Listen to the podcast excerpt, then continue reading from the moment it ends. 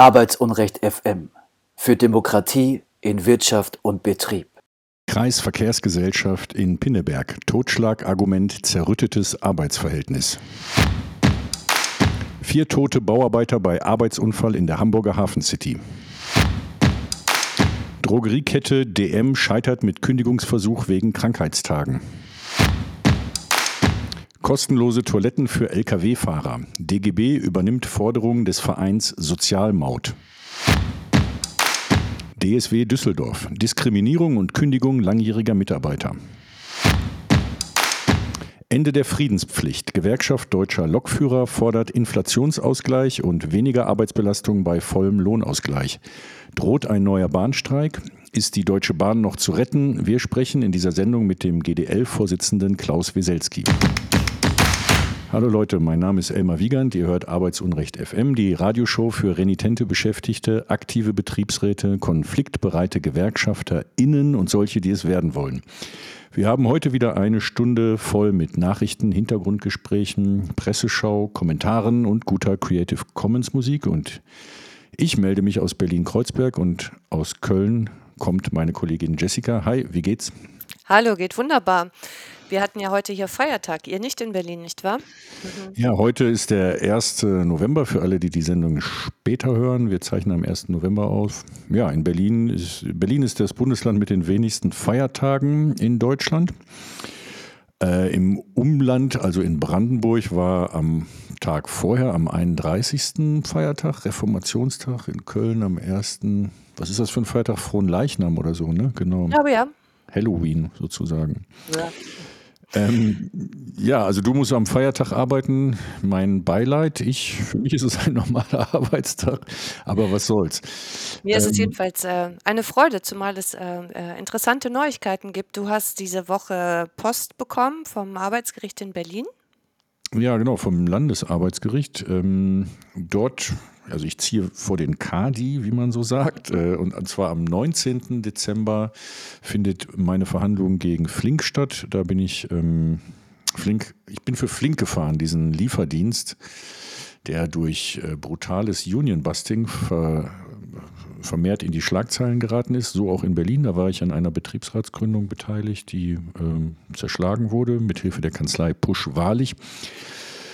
Ähm, und ich bin gekündigt worden, also die haben mich dreimal versucht zu kündigen, das ist abgeschmettert worden, aber das Arbeitsgericht hat den Arbeitsvertrag aufgelöst, weil ich unter anderem in dieser Sendung zu scharf über deren schmutzige Methoden berichtet habe. Da beißt sich irgendwie die Katze im Schwanz oder der Hund wird in der Pfanne verrückt. äh, also kann das kann man, so, sagen, ja. kann man so nicht auf sich sitzen lassen. Erst baut man totale Scheiße, benimmt sich wie die letzte naja, ich will nicht beleidigend werden, er benimmt sich ordentlich daneben, also am, ähm, nicht nur ja, auf, der, auf der Grenze zum Rechtsnihilismus beziehungsweise auch zum Rechtsbruch. Ähm, dann beschwere ich mich darüber und analysiere das hier und äh, kritisiere das in scharfen Worten. Und das wird dann zum äh, Anlass genommen, meinen äh, Arbeitsvertrag aufzulösen. Das kann nicht sein. Und da werden wir in Berufung gehen. Ähm, und erfreulicherweise findet dieser Termin jetzt also tatsächlich am 19.12. statt. Äh, wenn ich das richtig im Kopf habe, gab es da einen Antrag von Flink, äh, dass der verlegt wird ins nächste Jahr rein? Nee, den gab es von unserem Anwalt, der so, äh, okay. äh, ist aus persönlichen Gründen sehr eingespannt und mhm. ähm, wollte lieber mehr Zeit haben, diese umfangreichen Schriftsätze, die dann solche Union-Busting-Kanzleien wie ah, okay. Äh, fabrizieren, zu bearbeiten. Aber das hat das Gericht abgelehnt. Aber wir, wir sind ganz froh, dass es jetzt langsam äh, stattfindet. Äh, ja. Und vor Weihnachten ist auch eine gute Zeit. Das kann man äh, vielleicht auch den Hörern und Hörerinnen noch mal ganz kurz erklären. Äh, diese riesigen Union-Busting-Kanzleien und oft ja auch äh, gleichzeitig gekoppelt Wirtschaftskanzleien, die ähm, können also eine ganze Reihe von Praktikanten und, ähm, an die Schreibtische setzen und per POC, Copy und Paste und natürlich auch wahrscheinlich KI gestützt riesige Schriftsätze produzieren. Da geht es dann also mal schnell weit über 100 Seiten. Und auf der anderen Seite sitzt dann ein äh, netter, äh, arbeitnehmerfreundlicher Anwalt und versucht das alles entsprechend entsprechend aufzuarbeiten und jeden einzelnen Punkt dann stichhaltig zu widerlegen. Das ist auch schon eine Zumutung, aber tja, wer die Ressourcen hat, hat halt die besseren Möglichkeiten, auch in diesem Spiel hier. Mm, okay, ja, wenn ihr mehr erfahren wollt, dann könnt ihr auf unsere Webseite gehen, arbeitsunrecht.de. Und dort könnt ihr auch einen Newsletter abonnieren, da werdet ihr auf, auf dem Laufenden gehalten. Also Flink ist äh, ja ein ziemlich ähm, krasser Fall von äh, Union Busting. Ähm, aber darüber wollen wir heute eigentlich gar nicht reden. Wir freuen uns heute oder freuten uns, den äh, GDL-Vorsitzenden Klaus Wieselski im Interview zu haben. Der ist aber im Moment noch ähm, nicht zugeschaltet. Wir haben heute getestet, dann hat alles funktioniert. Ich weiß nicht, wo er bleibt. Ich hoffe, er kommt noch. Ansonsten haben wir Union Busting News mit dir, Jessica. Mhm. Und wir spielen jetzt auch Musik. Es ist eine Radiosendung, soll auch äh, unterhalten, beziehungsweise ein bisschen mehr bieten als nur reden. Ähm, und ich habe von dir den Hinweis bekommen, jetzt nicht äh, solche Dudelmusik zu spielen, wie sie sonst im Radio zu hören ist, sondern äh, angesichts der Weltlage, angesichts des Gemetzels im Nahen Osten hier keine Fahrstuhlmusik oder reine Ablenkung zu spielen. Ich habe mich bemüht, Musik zu präsentieren, die vielleicht etwas Katharsis, also Reinigung bietet, indem sie die Gefühle anspricht, die da sind. Das ist immer unterschiedlich. Es geht jetzt, das ist mein subjektiver Geschmack. Es wird nicht depressiv oder brutal. Wir haben heute Color, Bertha Hill, Cletus Gatschott, Memphis Mini und Curtis Eller. Und hier kommt eine Band aus Portland, Oregon, die ich zufälligerweise schon vor langer Zeit im Free Music Archive entdeckt habe. Wir spielen hier rechtefreie Musik, deshalb können wir hier nicht den gesamten Musikkatalog spielen, so Bob Dylan oder irgendwie sowas sondern Sachen, die äh, frei verfügbar sind und auch weiter frei weiter verbreitet werden können. So könnt ihr diese Sendung auch äh, überall spielen, wo ihr wollt, solange es unkommerziell ist.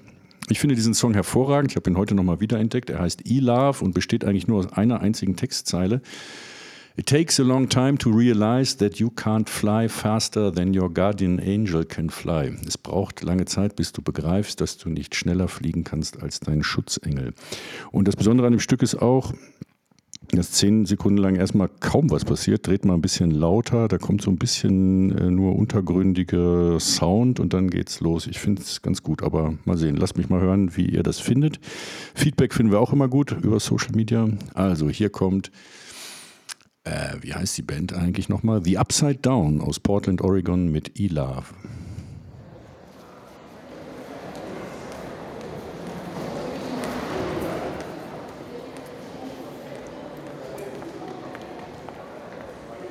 It takes a long time to realize you can't drive faster than your guardian angel can fly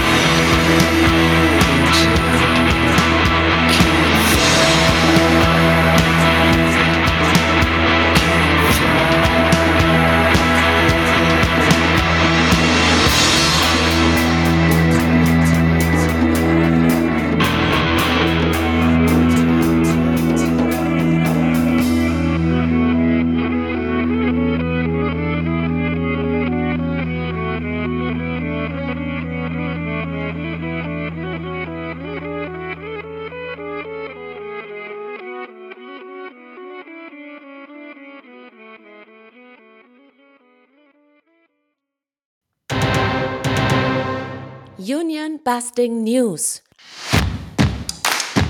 Arbeitsunrecht in Deutschland mit Jessica Reisner.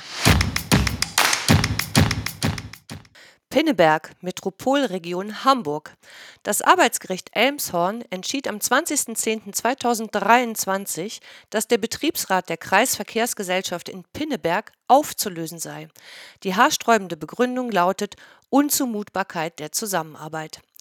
Damit versucht unserer Einschätzung nach ein weiteres Unternehmen, die Zusammenarbeit vorsätzlich zu zerrütten, um sich eines aktiven Betriebsrates zu entledigen.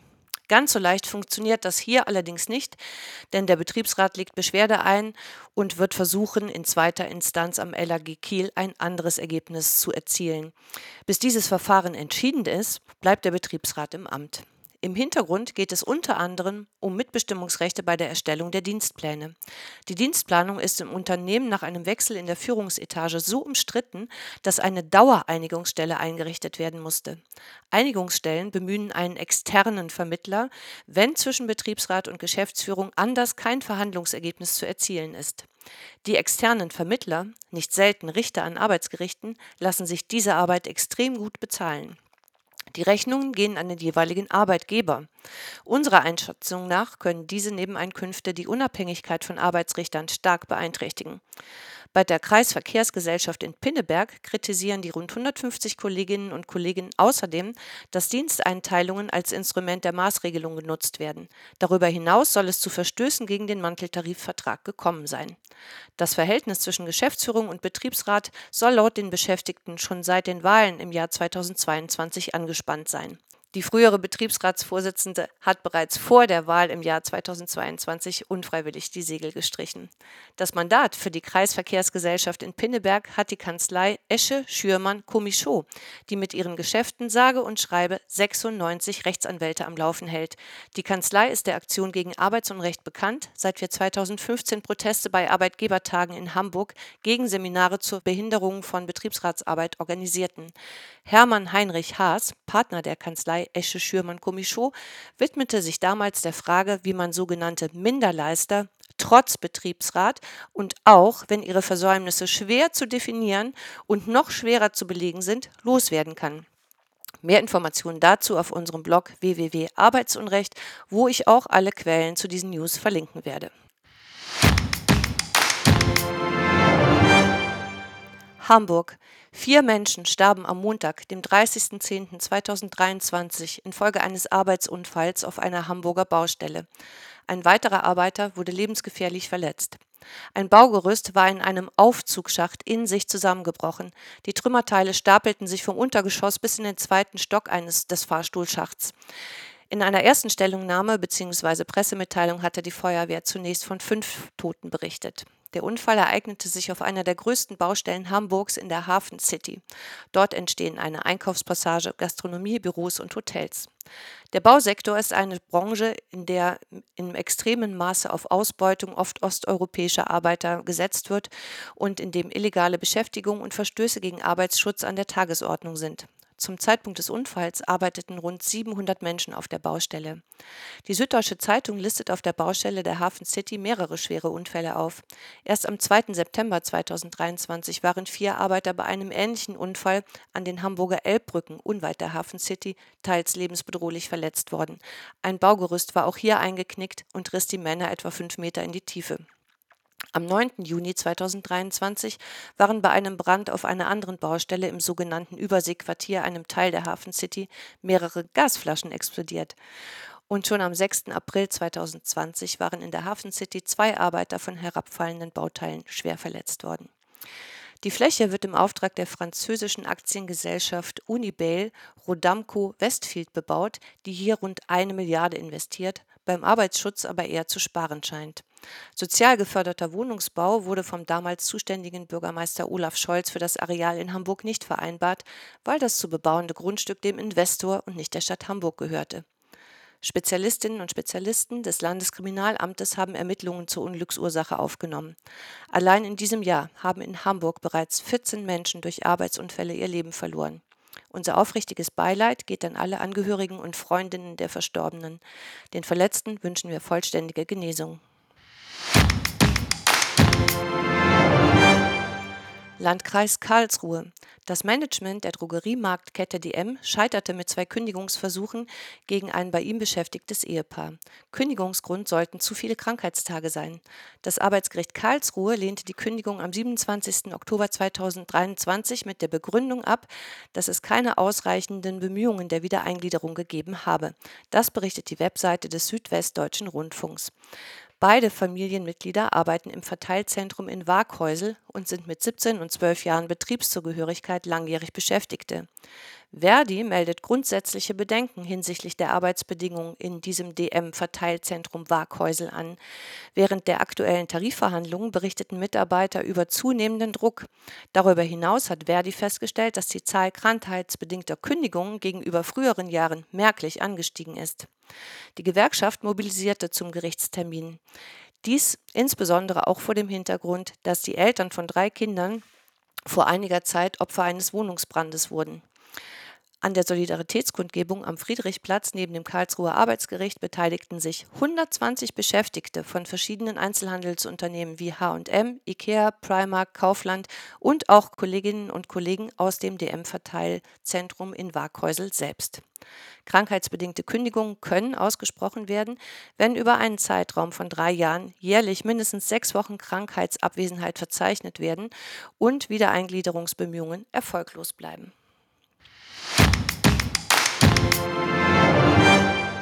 Marburg-Gießen. Das Management des privatisierten Uniklinikums Gießen-Marburg hat ein Problem mit Belastungsanzeigen Beschäftigter.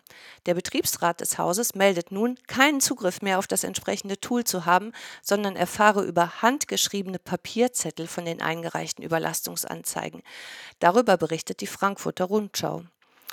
Wer jetzt eine Überlastungsanzeige stelle, so warnt der Betriebsrat, müsse damit rechnen, einzeln zur Rechenschaft gezogen zu werden, im Beisein eines Juristen des UKGM.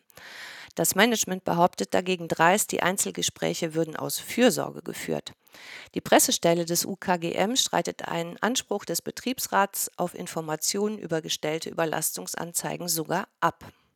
Der Vorsitzende des Betriebsrats bestätigte gegenüber der Frankfurter Rundschau die Einleitung juristischer Schritte. Der Betriebsrat kritisiert die permanente Überlastung.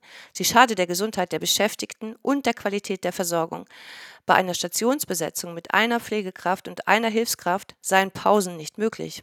Damit kommen unbezahlte Überstunden zustande und damit reden wir hier von Schwarzarbeit. Aufsichtsbehörden seien informiert. Der Betriebsrat hat außerdem mit Briefen an das hessische Sozialministerium sowie an das Regierungspräsidium Gießen auf die Situation aufmerksam gemacht. Deutschland. Der DGB übernimmt die Forderungen des Vereins Sozialmaut und fordert 1 Cent pro Kilometer von Speditionen einzuziehen. Mit diesem Geld soll die kostenlose Nutzung von WCs und Duschen für Lkw-Fahrerinnen und Fahrer gewährleistet werden.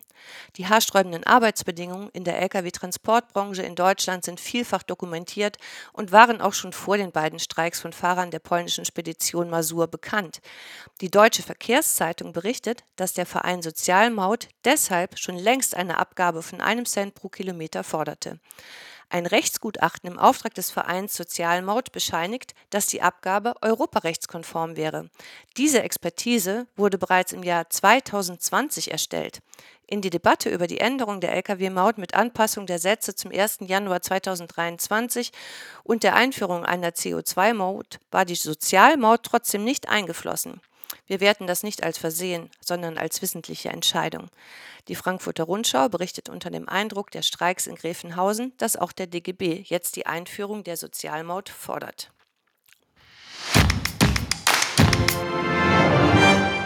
Düsseldorf. Der Deutsche Schutz- und Wachdienst am Düsseldorfer Flughafen kündigte zwei Luftsicherheitsfachkräften fristlos. Den Kündigungen waren Beschwerden der beiden über diskriminierende Äußerungen der Niederlassungsleiterin vorausgegangen. Das berichtet die Seite Luftsicherheit NRW der Gewerkschaft Verdi. Beide Luftsicherheitsfachkräfte arbeiten schon seit vielen Jahren im Betrieb, davon auch schon einen guten Teil als Aufsichtskräfte. In Einzelgesprächen soll die Niederlassungsleiterin sie plötzlich wegen ihres russischen Akzents und mangelnder Deutschkenntnisse kritisiert und aufgefordert haben, von ihren Positionen als Aufsichtskräfte zurückzutreten. Hierzu legten beide Beschäftigte Beschwerde beim DSW und dem Betriebsrat ein. Denn gemäß dem Betriebsverfassungsgesetz § 84 haben Beschäftigte das Recht, sich bei den zuständigen Stellen des Betriebs zu beschweren, wenn sie sich vom Arbeitgeber oder von Kolleginnen und Kollegen des Betriebs benachteiligt, ungerecht behandelt oder irgendwie beeinträchtigt fühlen. Die Beschäftigten können auch Mitglieder des Betriebsrats zur Unterstützung und Vermittlung hinzuziehen. Es ist genauso gesetzlich geregelt, dass Arbeitnehmern natürlich kein Nachteil entstehen darf, wenn sie eine Beschwerde erheben. Beim DSW läuft es allerdings anders. Auf die Beschwerde erfolgte die Aufforderung der Dienststellenleiterin, die Beschwerden innerhalb von zwei Tagen zurückzunehmen, und im nächsten Schritt erfolgte auch schon die Kündigung. Erschreckend ist, dass hier das Bundesinnenministerium zuständig ist. Denn Sicherheitskontrollen an Flughäfen sind eine hoheitliche Aufgabe, die von der Bundespolizei wahrgenommen werden müsste. In der Bundesrepublik Deutschland aber schon mal gerne an windige private Anbieter wie ISEC, Kötter oder DSW vergeben werden. Die Gewerkschaft Verdi informierte deshalb das Bundesinnenministerium und fordert Konsequenzen. Der Auftraggeber, so Verdi, hat die Pflicht und die Verantwortung, auf seinen Vertragspartner einzuwirken, zumal die Niederlassungsleiterin gemeinsam mit der Geschäftsführerin seit drei Jahren Betriebsversammlungen torpediert, Mitbestimmungsrechte ignoriert und Arbeitnehmerrechte mit Füßen tritt, zum Beispiel bezüglich des Anspruchs auf Lohnfortzahlung im Krankheitsfall oder bei Elternzeitbefreiung. Unserer Meinung nach ist es so, wer sich Sorgen um den Zustand der Demokratie macht, muss an der Basis ansetzen und die demokratischen Mitbestimmungsrechte in Betrieben schützen und durchsetzen. Union Busting News. Arbeitsunrecht in Deutschland. Arbeitsunrecht FM. Unabhängige Berichte aus der Arbeitswelt. Unterstützen Sie uns als Fördermitglied.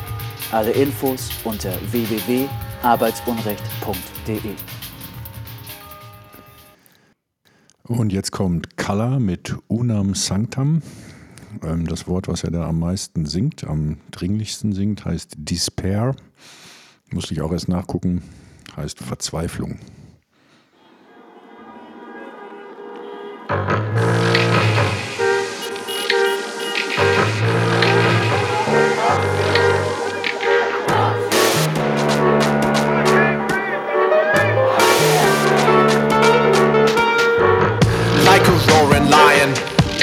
Charging bear. Disease has spread among us, it's the disease of despair. It's despair that's killing us, feasting into the social fabric's neck, rupturing the social bonds until there's nothing fucking left. Spreading the disease with each bite. It's despair, what a fright. Who don't sanctum to the priest of Baal, creeping in the night. Despair, it's despair, it's despair that you care for in the cold of the night.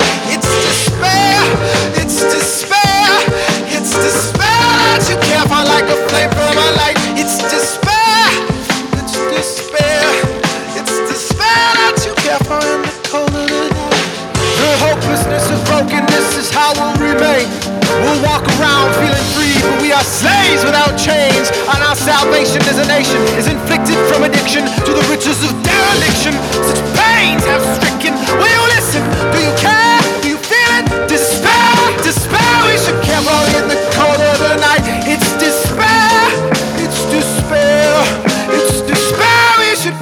Like the flame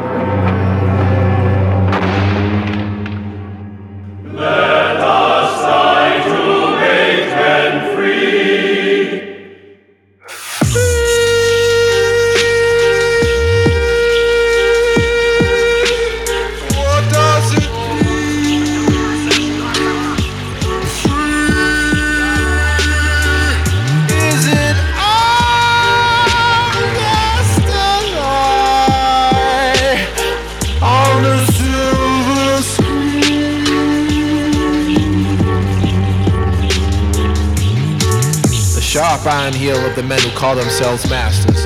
pressing on your neck, asking you to die faster, and all the while tells you to thank him. Who would have sanked him? Through the war shock, it's like mumps for the soul, it's from the cold rot, stoking while the cold's hot. Fire from the lightning, stories from the night things. In the depths is frightening. Once blinded by our self-delusion, we'll come to see our own conclusion. We'll see what's right and fair. From the joys within the terror, then you and me will fight despair.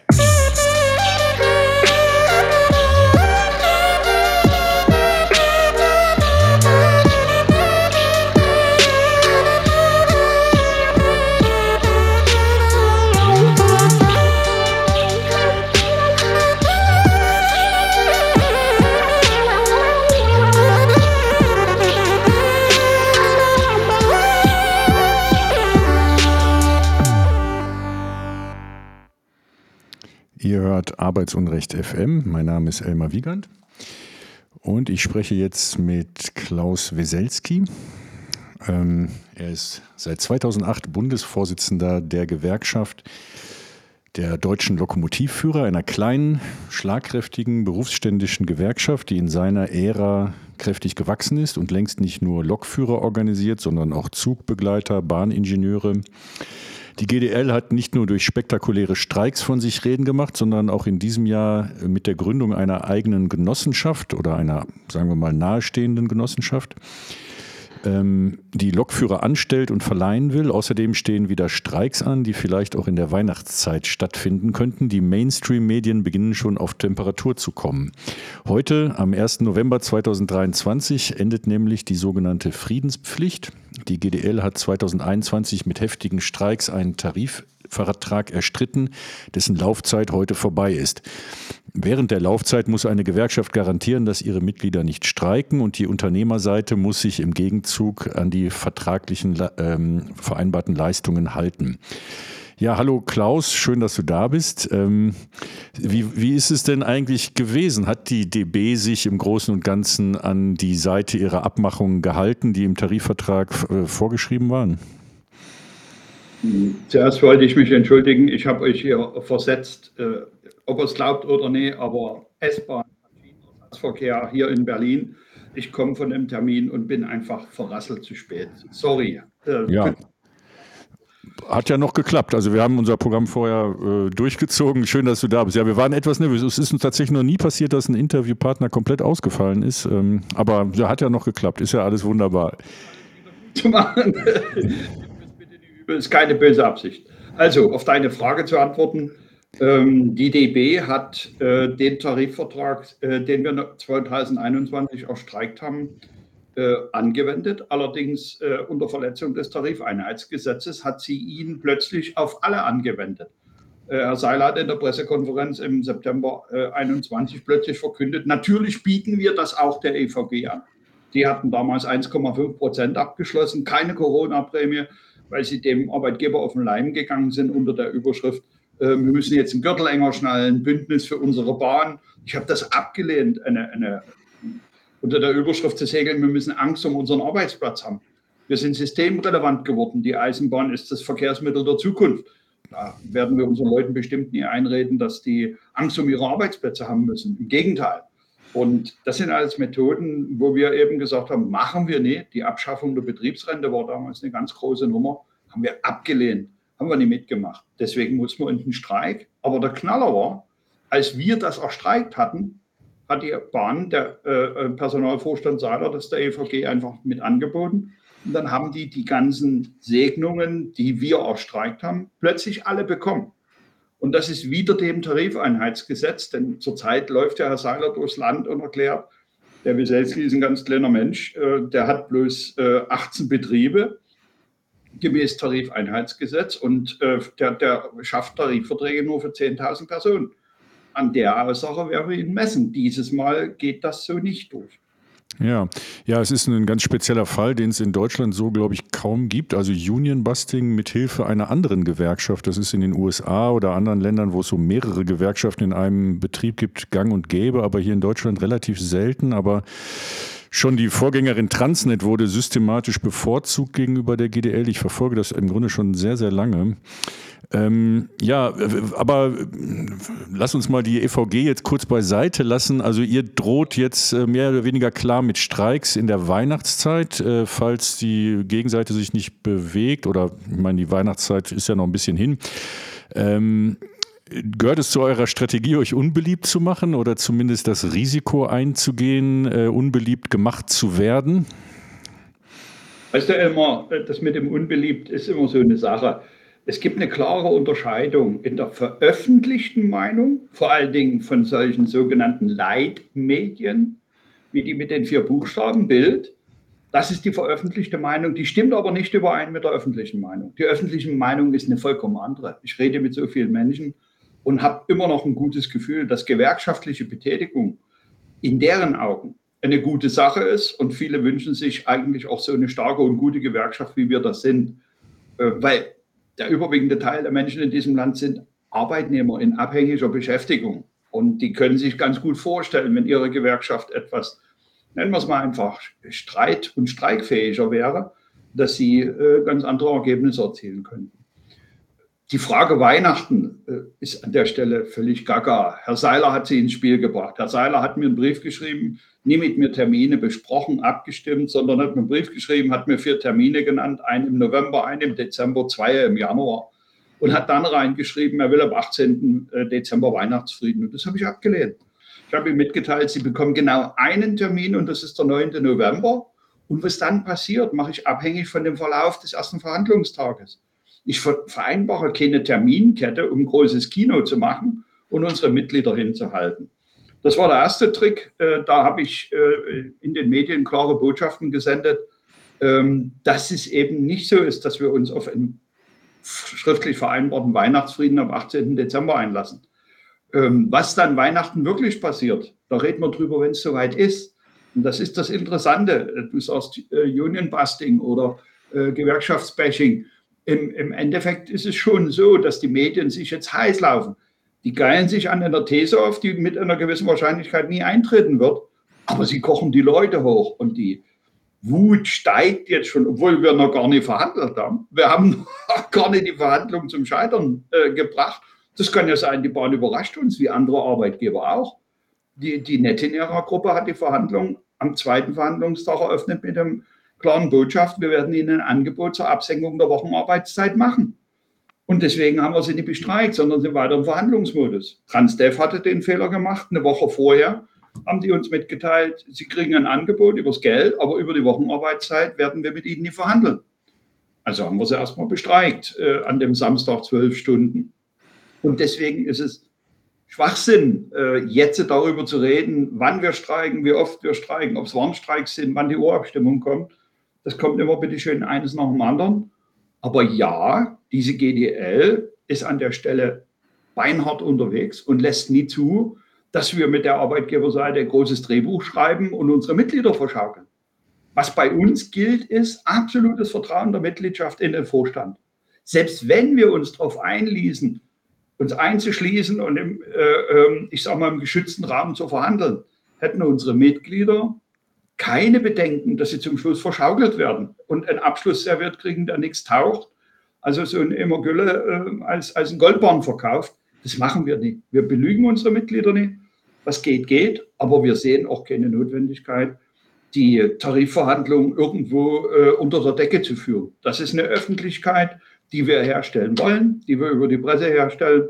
Und dabei kommt es eben immer wieder zu solchen Auswüchsen, Du weißt, Journalie ist nur zufrieden, wenn sie mit irgendeiner Schlagzeile irgendwie die Leute ärgern kann oder auf, auf den Baum bringen kann. Und das ist eben das Wort Arbeitskampf, das ist das Wort Streik, obwohl es die normalste Angelegenheit der Welt ist, dass Gewerkschaften, wenn es erforderlich ist, auch in den Arbeitskampf eintreten. Wir wären heute noch in der 80-Stunden-Woche und hätten keinen Urlaub, wenn Gewerkschaften sich nicht seit Jahrhunderten eigentlich auf den Weg gemacht hätten, und für Arbeitnehmerrechte ordentliche, äh, ähm, ja, auch Kampfmaßnahmen durchgezogen. Ja, und was sind eure Forderungen? Es sind, glaube ich, über 500 Euro für jeden, also ein Sockelbetrag, was wir sehr begrüßen. Wir sind äh, prinzipiell eher gegen die Prozentforderung, weil dann die Gutverdienenden mehr verdienen und die, die kaum was verdienen, kaum mehr verdienen. Und dann ist äh, die äh, Ver Verringerung der, ja ist doch so, wenn einer 6000 Euro kriegt, dann sind äh, 5% äh, reales Geld. Ich meine, die Grundnahrungsmittel kosten für alle gleich viel. Also da ist ein Sockelbetrag über 500 Euro, sogar mehr und äh, eine Verringerung der Wochenarbeitszeit fordert ihr, ne? Eine Marketingstrategie äh, gefahren. Wir haben gesagt, 5 für 5. 555 als die erste monetäre Forderung für einen äh, äh, Festbetrag in, in, in jedem äh, äh, Datenfeld der Entgelttabelle. Aber ich widerspreche dir an der Stelle, ähm, weil es ist nicht richtig, auf Dauer immer Festbeträge zu machen. Du dampfst ein Entgeltsystem auf lange Strecke zusammen. Jetzt ohne irgendwie überheblich zu sein, aber ein Ungelernter, der angelernt wird, hat ein anderes Einkommen als ein Diplom-Ingenieur oder ein Ingenieur. Der hat mehr Leistung, mehr Verantwortung, mehr Qualifikation. Dieses Entgeltsystem dampfst du bei immer wiederkehrender Festbetragsphilosophie zusammen. Das heißt, der Ungelernte nähert sich dem Hochqualifizierten. Und das ist auf lange Strecke nicht gut. Deswegen sage ich dir, dieser, dieser Festbetrag ist bei uns erstmalig, äh, ich will jetzt nicht sagen einmalig, weil man kann es immer mal wiederholen, aber man darf es nicht ständig wiederholen unter solidarischem Aspekt. Und deswegen ist es jetzt im Jahr 2023 zu unserer Forderung geworden, bei den Belastungen, die die Menschen draußen haben, aus der Inflation, egal was die Auslöser sind, ob von Corona die Inflation gekriegt haben, dann aus dem Ukraine-Krieg, jetzt kommt noch der israelische Krieg dazu. Wir haben eine hohe Inflation und am Ende des Tages ist die Wirkung auf alle gleich. Und deswegen haben wir uns diesmal entschieden, eine feste Größe. Eine der Forderung, und das ist die, um die äh, sich jetzt auf einmal alles dreht. Ähm, wir, wir erleben seit Jahren Personalmangel. Wir haben nie genügend Lokomotivführer an Bord bekommen. Die Arbeitgeber haben das immer beklagt, bedauert, aber sie haben kein vernünftiges Instrument gefunden, um diesen Personalmangel tatsächlich zu beseitigen. Deswegen äh, gehen wir jetzt einen neuen Weg und sagen, Absenkung der Wochenarbeitszeit von 38 auf 35 Stunden, aber nur für Schichtarbeiter. Und zwar deswegen, weil wir halt lernen, dass in unserer Gesellschaft äh, im Jahr 2023 die Uhren anders gehen, die, die Menschen anders ticken. Die Qualität de, de, des Lebens, der Freizeit steht mehr im Vordergrund als in meiner Generation. Habe ich lernen müssen, hat wehgetan, aber ich habe es verstanden. Andere verstehen es wahrscheinlich nie. Wir haben es verstanden und haben gesagt, okay, wir haben Personalmangel, wir finden nicht mehr genügend Bewerber für unsere äh, Lokführerstellen. Also müssen wir was ändern und da ist der Weg und der Wille, den wir haben. Wir verändern für Schichtarbeiter die Wochenarbeitszeit und bringen damit mehr Lebensqualität in das Gesamtgefüge. Weil gleich beim Lohn, das ist natürlich die entscheidende Komponente. Eine Absenkung der Wochenarbeitszeit kann jeder. Aber da geht einher automatisch die Lohnabsenkung mit. Wir sagen, die Absenkung der Wochenarbeitszeit findet bei vollem Lohnausgleich statt, was den Wert der Arbeit nochmal erhöht. Ich denke, mathematisch kann das jeder nachvollziehen. Wenn ich für 35 Stunden 3.150 Euro bekomme oder für 38 Stunden 3.150 Euro, hat das halt ein, ein, ein, wirklich einen Unterschied von 8,6, äh, Entschuldigung, 8,4 Prozent, äh, ist äh, 2,8 für jede Woche. Stunde, jede Wochenarbeitszeitstunde ist, ist der monetäre Wert. Aber das tut den Arbeitgebern nie so weh. Geld würden sie noch einspielen. Sie argumentieren, weh tut, dass wir zusätzliche Leute ausbilden müssen, weil eben in einem durchgehenden Schichtsystem du nie die Arbeit verdichten kannst oder äh, die Arbeit liegen lassen kannst, sondern es muss zu den Zeiten immer jemand an Bord sein. Ein Lokführer, ein Zugbegleiter, ein Fahrdienstleiter gehört äh, aufs Stellwerk, ein Werkstattmitarbeiter gehört in die Werkstatt. Da meine ich, unser Land und unsere Gesellschaft macht sich zu wenig Gedanken um diejenigen, die im direkten Bereich unterwegs sind. Hier reden alle über die Vier-Tage-Woche, hier reden alle über Homeoffice. Also es kann schöner gar nicht sein. Nur über die, die draußen mit ihrer Hände Arbeit wertschöpfend tätig sind, die ähm, die Menschen durch das Land befördern, die dafür sorgen, dass die Eisenbahn rollt rund um die Uhr, über die redet kein Mensch. Und da haben wir uns aufgemacht und haben gesagt, das ist wichtig und deswegen ähm, da haben wir auch richtig ins Schwarze getroffen, muss ich jetzt mal ganz offen sagen. Das merkst du an der Reaktion der Arbeitgeber. Wir haben voll ins Schwarze getroffen.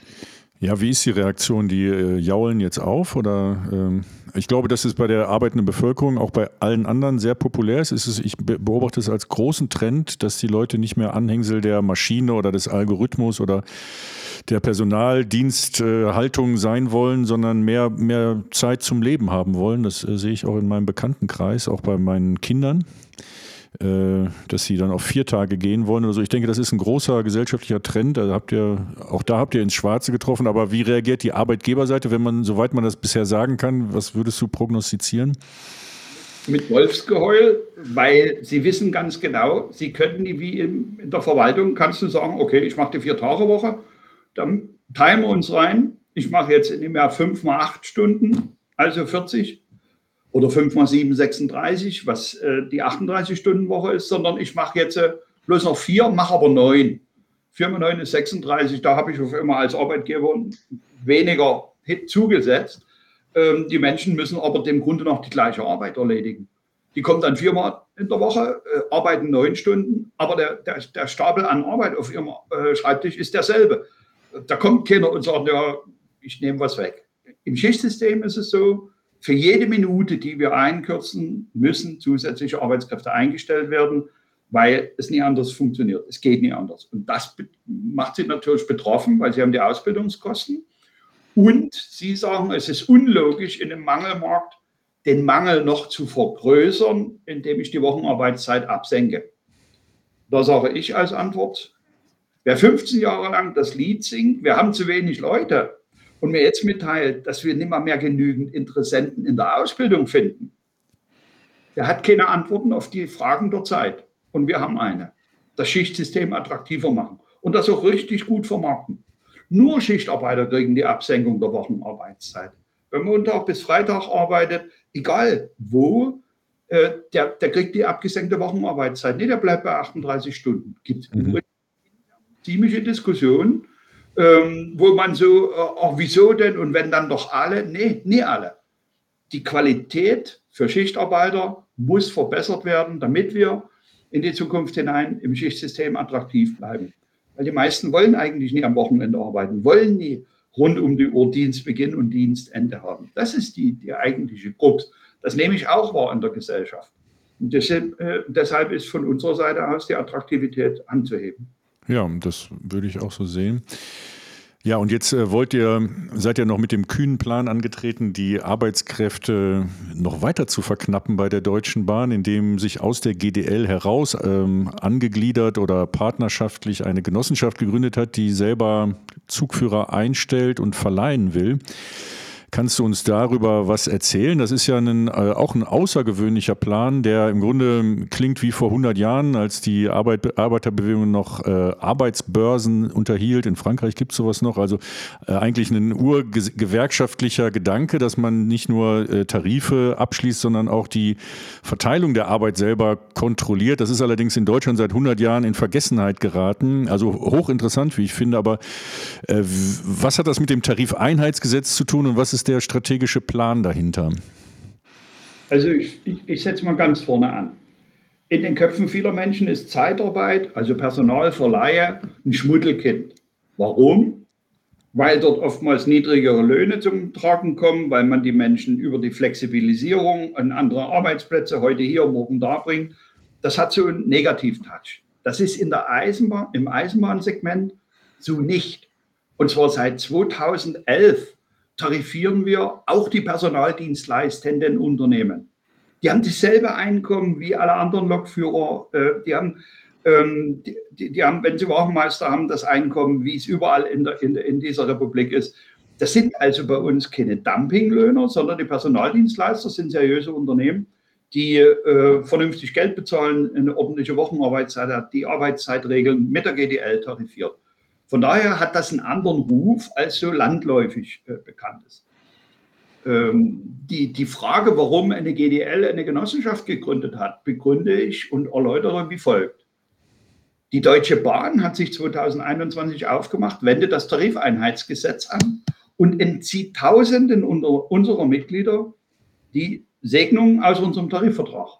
Sie haben mit Ihrer Hausgewerkschaft EVG einen Tarifvertrag, der ist wesentlich flexibler, hat wesentlich weniger Planungsprämissen, keine Festigkeit in den Dienstplänen, kürzere Ruhen, 39 äh, Stunden Wochenarbeitszeit. Das hat die Bahn gern, äh, wenn sie daraus einen Vorteil generieren kann. Unsere Tarifverträge sind teurer und sie sind ähm, schwerer zu handeln. Mit mehr Personal muss besetzt werden. Deswegen versucht sie das zu vermeiden entzieht in, von insgesamt 71 äh, Betrieben bei Regio, Fernverkehr und Cargo, ent, äh, gibt sie nur, nur, uns in 18 Betrieben, äh, gesteht sie zu, dass wir dort die Mehrheit haben. Obwohl sie wussten, dass wir in vielen anderen Betrieben, in mehr als der Hälfte der Betriebe im, im DB-Konzern, äh, was den Fahrbetrieb betrifft, haben wir die Mehrheit an Mitgliedern. Sie hat also wieder besseren Wissens gehandelt, um unseren Leuten die Tarifverträge zu entziehen. Seit zwei Jahren klagen wir vor Arbeitsgerichten. Wir sind jetzt im Landesarbeitsgericht in der zweiten äh, äh, Ebene und haben kein Ergebnis zur Anwendung des Tarifeinheitsgesetzes. Es geht um das Zählen, es geht um die Frage, wer hat mehr Mitglieder in dem Betrieb. Wir kommen einfach nicht vorwärts und die Arbeitgeberseite DB blockiert natürlich die Verfahren, wo es nur geht, Zeit schieben und, und, und. Und wir sind als GDL schlau genug gewesen, dass wir die Fragen unserer Mitglieder, wann habt ihr denn eine Lösung für das Thema, uns werden die Tarifverträge der GDL entzogen, das hat uns umgetrieben. Und deswegen haben wir in, in, in 22 äh, schon ziemlich am Anfang in Strategiediskussionen uns die Frage gestellt, mit welchem Instrument können wir dieses Problem lösen, weil das Gesetz ist da, das ist eindeutig geschaffen gegen starke Gewerkschaften, damit Arbeitgeber die Oberhand gewinnen, gegen uns geschaffen, gegen die Piloten, gegen die Ärzte damals geschaffen. Äh, und da sind wir auf das Genossenschaftsmodell gestoßen, das etabliert ist, das übrigens auch nie äh, von der Arbeiterbewegung erfunden ist. Es war Reifeisen, der das Genossenschaftsmodell entwickelt hat und gesagt hat, wenn man sich in einer Genossenschaft äh, zusammenschließt, ist, muss das Ziel sein, dass die Mitglieder der Genossenschaft einen Mehrwert haben. Und das hat uns fasziniert und deswegen haben wir als GDL, ich bin Gründungsmitglied, unser gesamter Vorstand ist Gründungsmitglied, wir haben das Modell auf den Weg gebracht, haben das total geheim gehalten. In, in, in über ein halbes Jahr haben wir das geschafft, bei 50 Leuten, die das gewusst haben, die Geheimhaltung einzuhalten. Wir haben das erste Verfahren im Prüfungsverband durchstanden.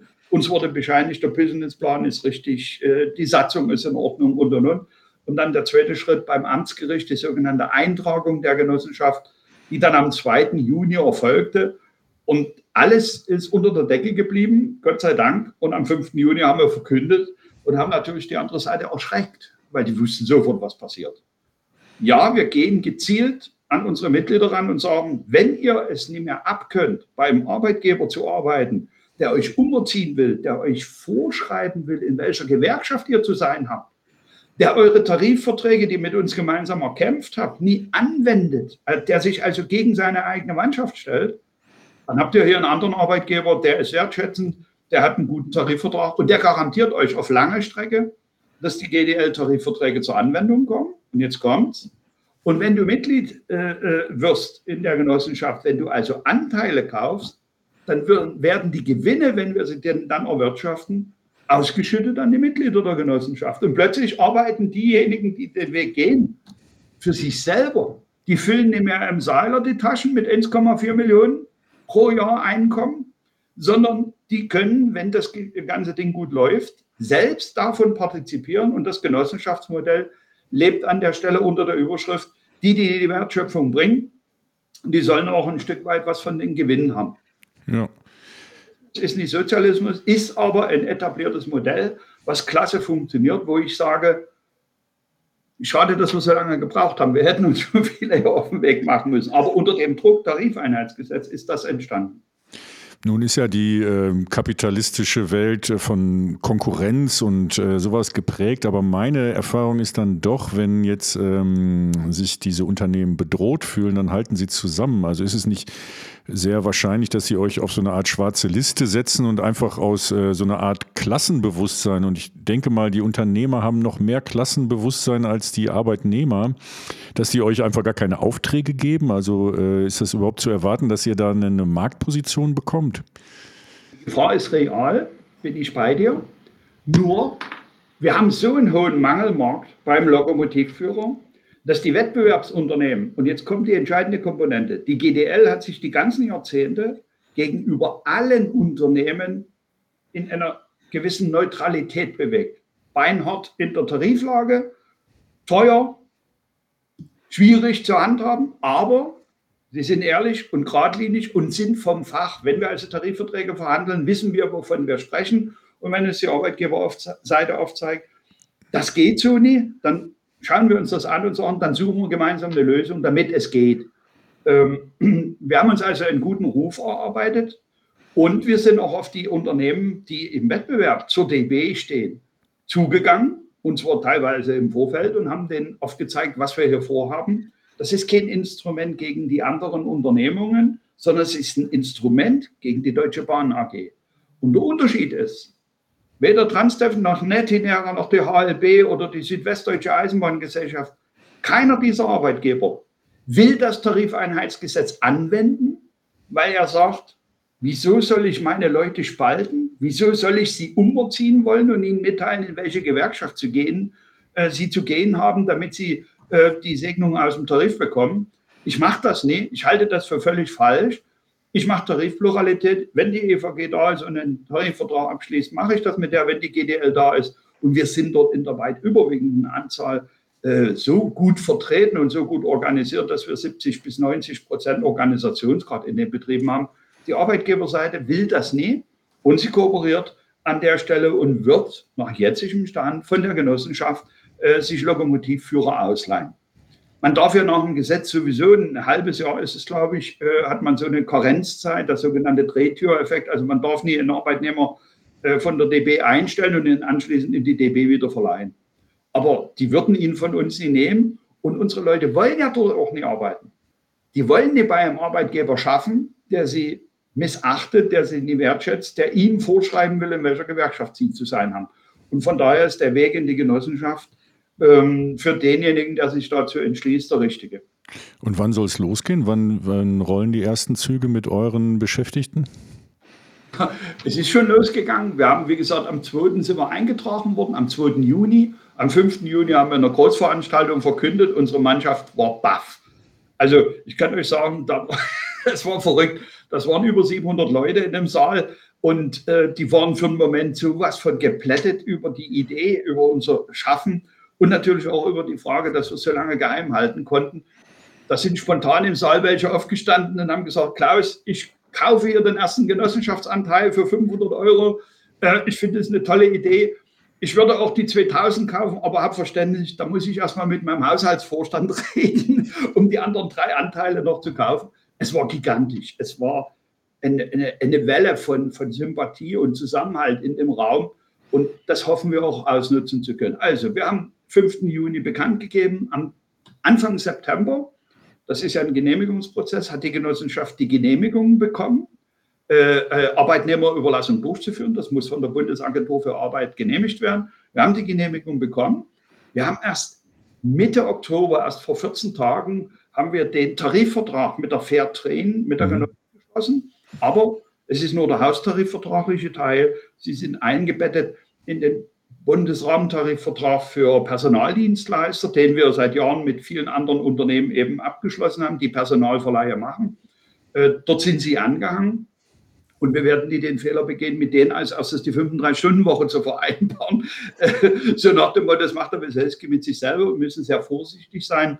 Äh, dass wir da rechtlich niemandem eine Chance bieten, angegriffen zu werden. Trennung, äh, ähm, Gegnerfreiheit gehört alles dazu.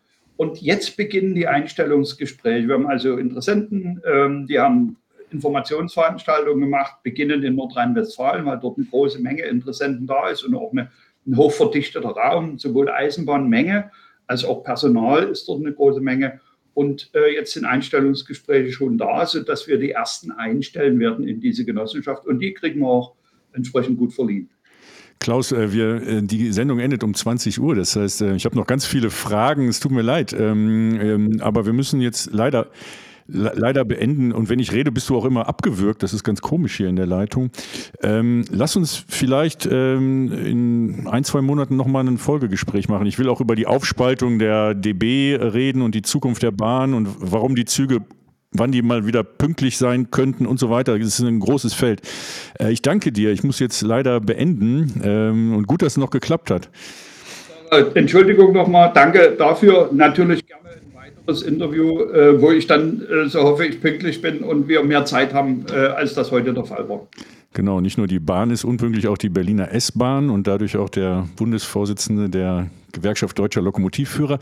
Ja, danke Klaus äh, und viel Glück bei den Tarifverhandlungen und äh, falls ihr streikt, äh, werden wir das natürlich wieder solidarisch begleiten und gucken, wie diese Unionbuster und die PR da funktionieren. Vielen Dank dafür, auch für eure Teilhabe und Solidarität.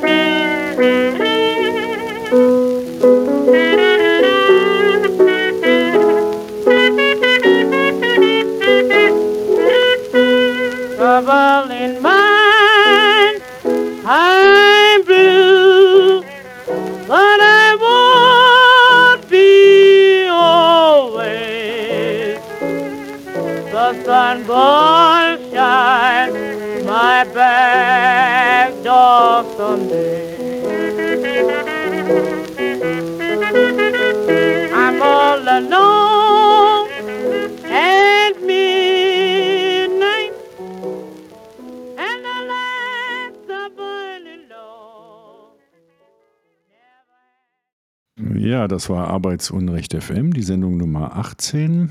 Äh, wenn ihr uns unterstützen wollt, werdet doch bitte Mitglied im Verein Aktion gegen Arbeitsunrecht, der das hier möglich macht. Wir danken alle unseren Spenderinnen und Mitgliedern, dass sie uns die Möglichkeit geben, solche Sendungen wie diese hier zu machen. Und wir sagen auf Wiedersehen. Ciao.